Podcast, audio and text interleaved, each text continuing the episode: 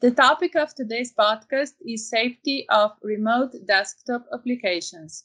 Remote and hybrid work models are getting more, more popular since the beginning of the global pandemics in 2020. Among very commonly used software solutions are also remote desktop applications or shorter RDA. But remote work also presents more exposure to hacker attacks. Therefore, we will discuss about the safety and potential risks with Jacob Remorn, who is experienced cybersecurity analyst at Conscionil Company. Hi, Jacob. How would you evaluate the safety of RDA software since there are many providers in the market? I assume it is difficult for a user to make a safe and reliable choice. Yes, the security of remote desktop application is usually assessed by the so-called penetration tests. Such tests reveal the actual safety of the remote desktop application. Remote working solutions include virtual private networks, remote desktop protocol, and a virtual desktop. The tests comprise of automated scans and manual assessments that reveal all the vulnerabilities and enable to avoid them in the future by, for example, enabling two-factor authentication and session management controls, identifying the attack method, detecting insecure configurations to avoid data loss or a security breach, improving access controls. This results in more secure remote work environment, which prevents reputational and financial damage in case of a cyber attack. I understand. That means that there are many precautions that can be made before the attackers take their chances. But please tell us uh, which vulnerabilities are the most frequently detected due to security flaws and misconfigurations. Well, let me mention just a few of them. For instance, remote desktop application is exposed to the internet. Remote desktop application management is usually performed by the users having administrator access rights. At least that is the default setting of Windows but there is no need to expose remote desktop application to the internet and thus enable unauthorized access attempts. The first account that an attacker would try is the administrator. If the password is figured out successfully, the consequences might be devastating. Wow, that sounds scary and easy at the same time. Are there any other popular methods? Yes, one of quite frequently used attack methods is the so-called man-in-the-middle type of attacks. Even though RDA data between the clients and the server encrypted, that does not provide the identity check on the terminal server. That enables attackers to exploit that vulnerability and intercept the traffic between client and terminal server. Cyber criminals usually perform a man-in-the-middle attack in two steps, interception and decryption. In the traditional man-in-the-middle attacks, hackers gain access to unsecured or poorly secured Wi-Fi routers that are often available in public spaces, such as free Wi-Fi hotspots, or even at home if people don't protect their network. Interesting. I was always suspicious about working in a coffee shop, for example. Yes, but unfortunately, a man in the middle attack does not stop at the interception.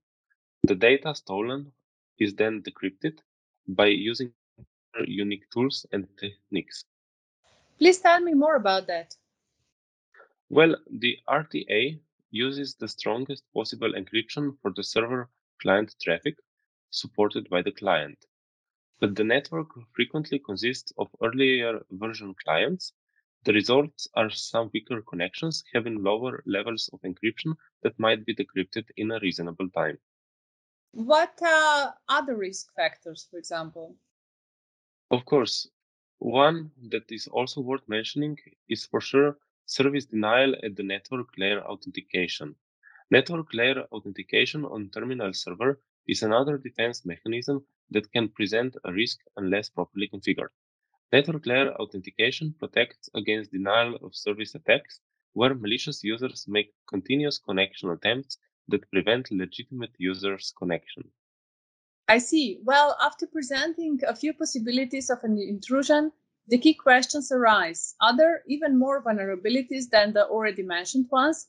And can we use RDA software safely and reliably? Well, basically, RDP security can be divided into two major types standard security and enhanced security. Standard security uses RDA RC4 encryption algorithm to protect the data being transferred. The encryption is based on the exchange of random values between client and server, which protects the data from an unauthorized use. Enhanced security, on the other hand, is based on outsourcing of one or several phases of security, such as encryption, decryption, and integrity checks. Security outsourcing can be done by using some external protocols, such as Transport Layer Security Protocol TLS 1.0, 1.1, or 1.2, Credential Security Support Provider CRED SSP, or network level authentication that forces client sessions to authenticate with the RDP server. The main advantage of the enhanced security RDP is the implementation of the network level authentication, which uses CRED SSP for users' authentication before they can even access the remote desktop application server. Are there any other measures to protect uh, RDA users? Yes, despite the already mentioned vulnerabilities, users are not helpless. There are still some relatively simple measures that make it more difficult for attackers to intrude into a system. Two strong recommendations are to enable network level authentication and to keep remote desktop application servers behind the firewall and therefore not directly exposed to the internet.